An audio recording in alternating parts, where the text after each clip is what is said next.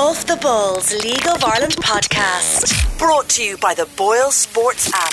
Cash out and in play betting available in the App Store and Google Play Store. Now it is time to welcome a man who has helped Finn Harp secure promotion back to the Premier Division at the first time of asking. I think for the fourth year in a row. They've been up and down so much in recent years, but beat Limerick across the uh, two playoff games on Monday and Friday of last weekend. A 2 0 victory at the Markets Field the other night with Mark Timlin, our guest scoring uh, just before half time, before Nathan Boyle made it 2 0. A 1 0 victory in the first leg, of course, as well, which took place in front of thousands of fans. Paddy McCourt getting his last ever League of Ireland goal. And two great games to look back on with Mark Timlin. Timo, how are you? Yeah, not too bad, Jamie. How does it feel to be promoted with Finn Harps? Um, uh, very good. So it was. Um, it was a great feeling coming off the pitch.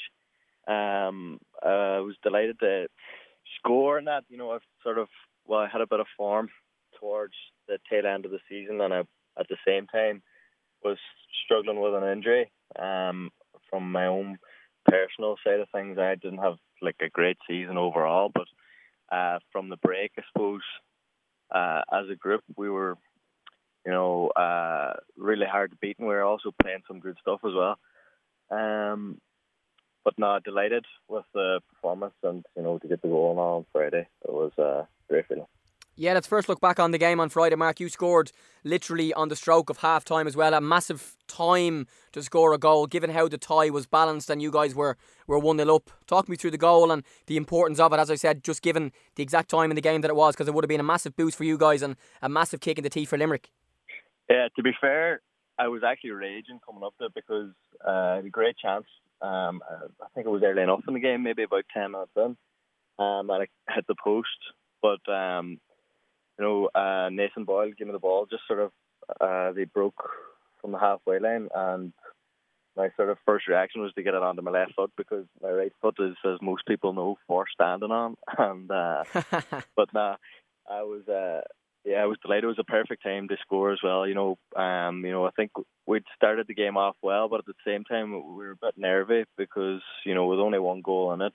Um, and to be fair, on Monday night you know, I wasn't playing in the game, but I was watching it, and uh, Limerick were probably, you know, the better side on the night, and probably should have felt unlucky to get beat.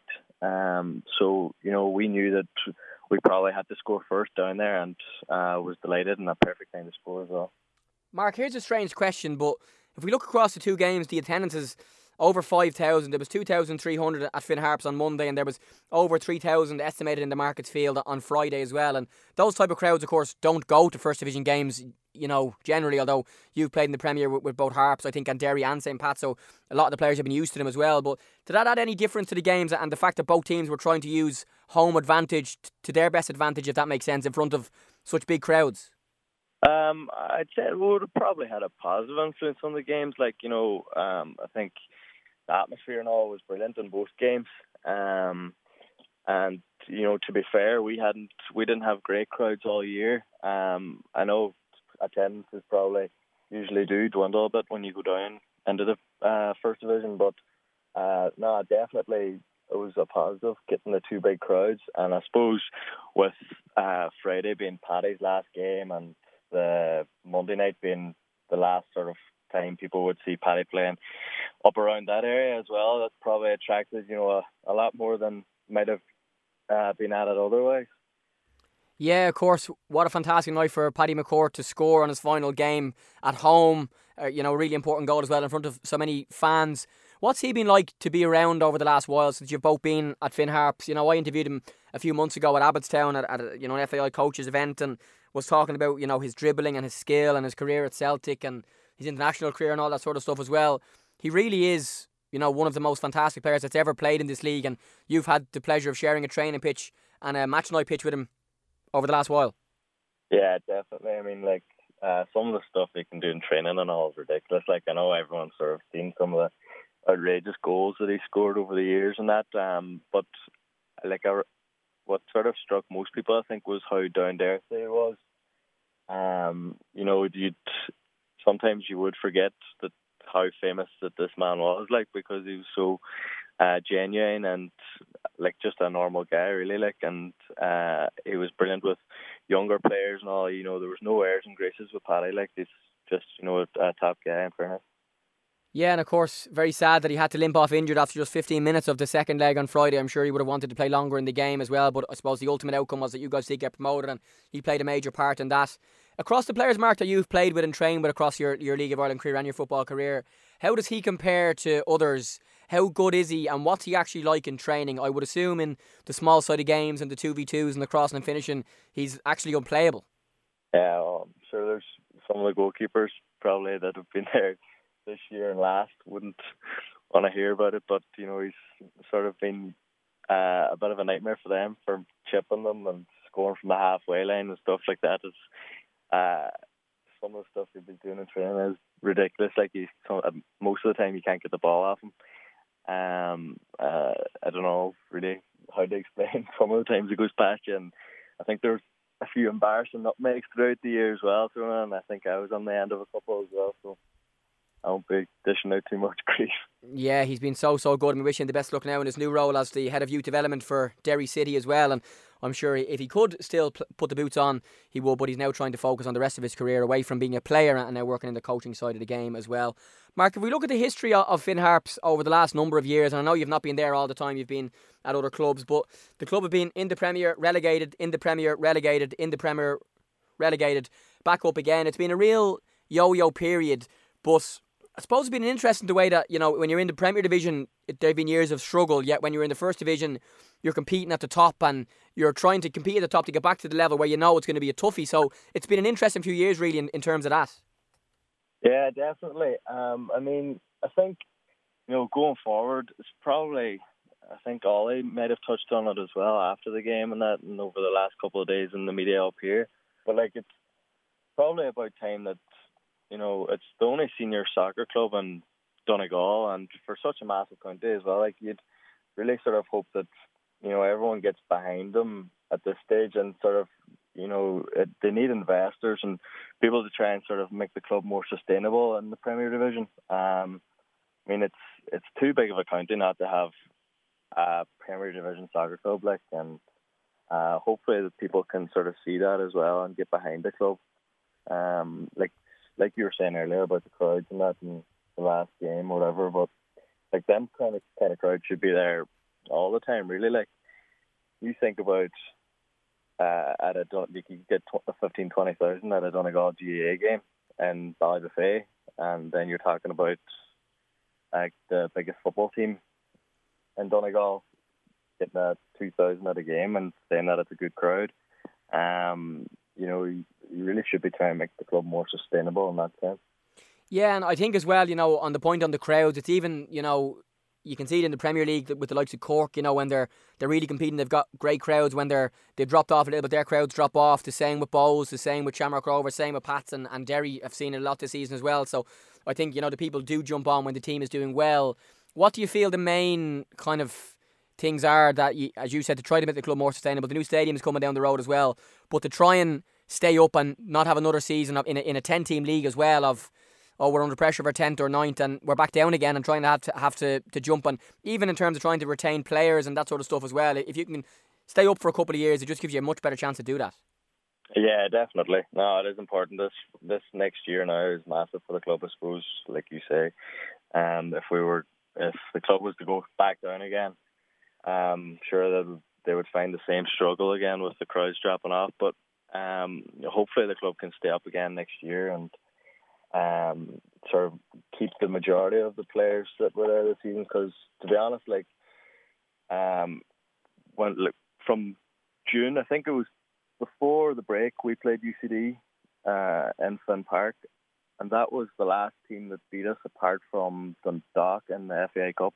Like, and that's a serious run in fairness. And you know, at that at that time, we would have probably fancied our chances playing against any of the you know the bottom half teams in the Premier Division. So it's important that you know the club holds on to the majority of the squad and then can obviously add a few quality players as well to ensure that they stay up next year.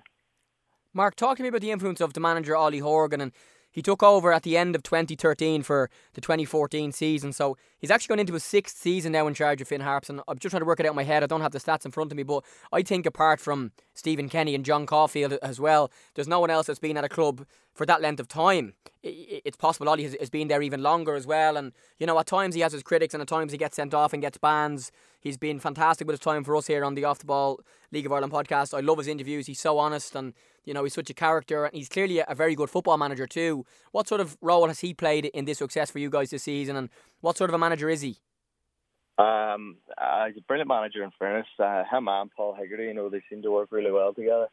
Um, I think the majority of people that ever speak about them is they sort of mention how honest and hardworking they are. You know, they travel the length of the country watching games, and um, you know, they don't. I don't think they they let us take the foot off the gas once in the the last couple of months. Anyways, um, they demand the best out of you, and you know you wouldn't get away with not working hard. And in fairness, that's probably something that I needed the last year and a half. You know, to just concentrate on working hard. And um, yeah, in fairness, now I really enjoyed playing under them. Yeah, I just worked it out actually there. Uh, Stephen Kenny took over Dundalk at the same time, and John Caulfield and, and Ollie Horgan. So obviously he's been there a very, very long time, and he'll lead the club back to the Premier League again. Mark, last couple of questions. How have the last couple of days been of celebrations? I know uh, I was trying to get your number via DMs on Instagram, and I wasn't sure if you were still on your old number when you lived in Dublin playing for St. Pat's and so on. You were saying, listen, I'm out for a couple of points. We'll chat in a couple of days. How have the, the celebrations been? We were just talking to Sean Gannon there. He was saying the uh, Dundalk ones were fairly epic, and I know you guys had a couple of good nights out as well. Yeah, definitely. No, um, I haven't actually had a drink in a couple of months, like so, uh, and I was dosed up with painkillers. So after the game on Friday, uh, it didn't last too long. I think I met Patty and a few others on Saturday, and they informed me that I was sleeping for most of the night, but I didn't. I actually thought I was up. But uh, no, it's been a good couple of days celebrating and uh, I think a couple of lads are probably still at it, but some of us have jobs and stuff like that, so can't go too hard at it. Yeah, we're chatting on a uh, Tuesday evening as well. So, uh, Mark Timlin, asleep, like asleep in the nightclub, asleep in the pub, and are, are, are the antibiotics to blame? I must say, I went out a couple of weeks ago actually in Dundalk, and uh, same thing, I was on antibiotics for chest infection, had a couple of pints, and felt, felt just like I was about to actually collapse and never yeah. wake up again.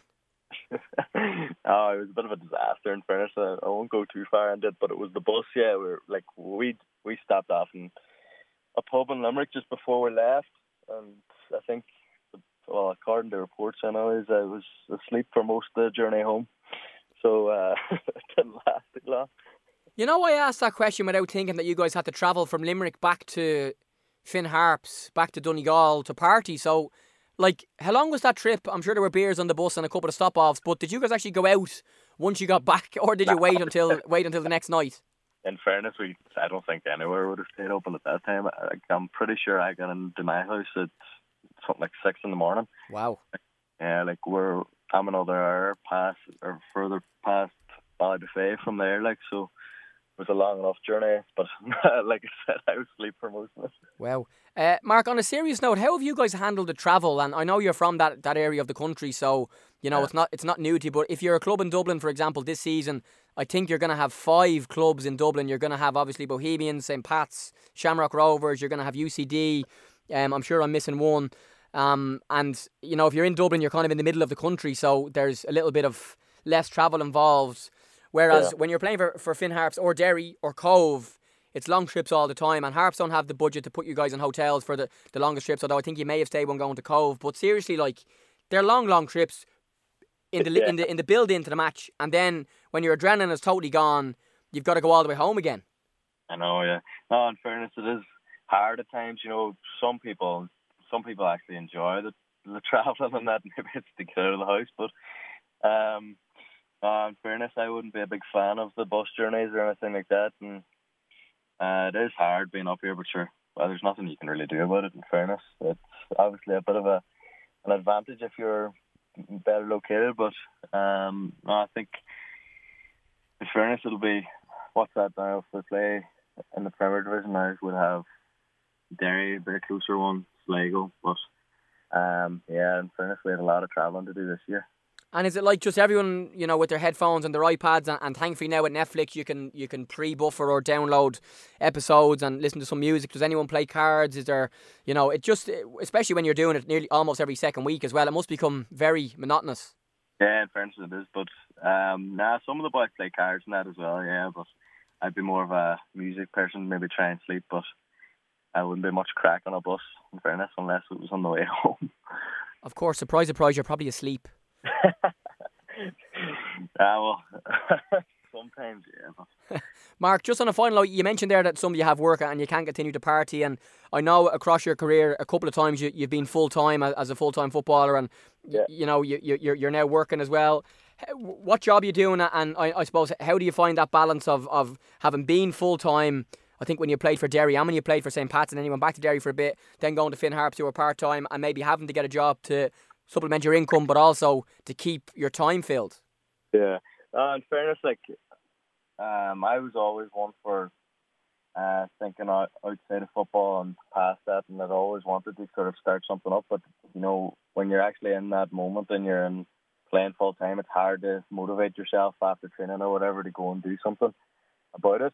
Um, it's easier to sort of talk about, but you know, once I uh, went back to Derry from Pat, I really made an effort in getting sorted, and I've been in an accountancy firm in Buncrana for the last two years, and I'm currently doing exams and stuff like that. And in, in fairness, uh, they're really good with me in terms of uh, flexibility and that with um, you know away games and stuff like that. That they'd work around me, and I know a lot of the boys wouldn't have that same luxury.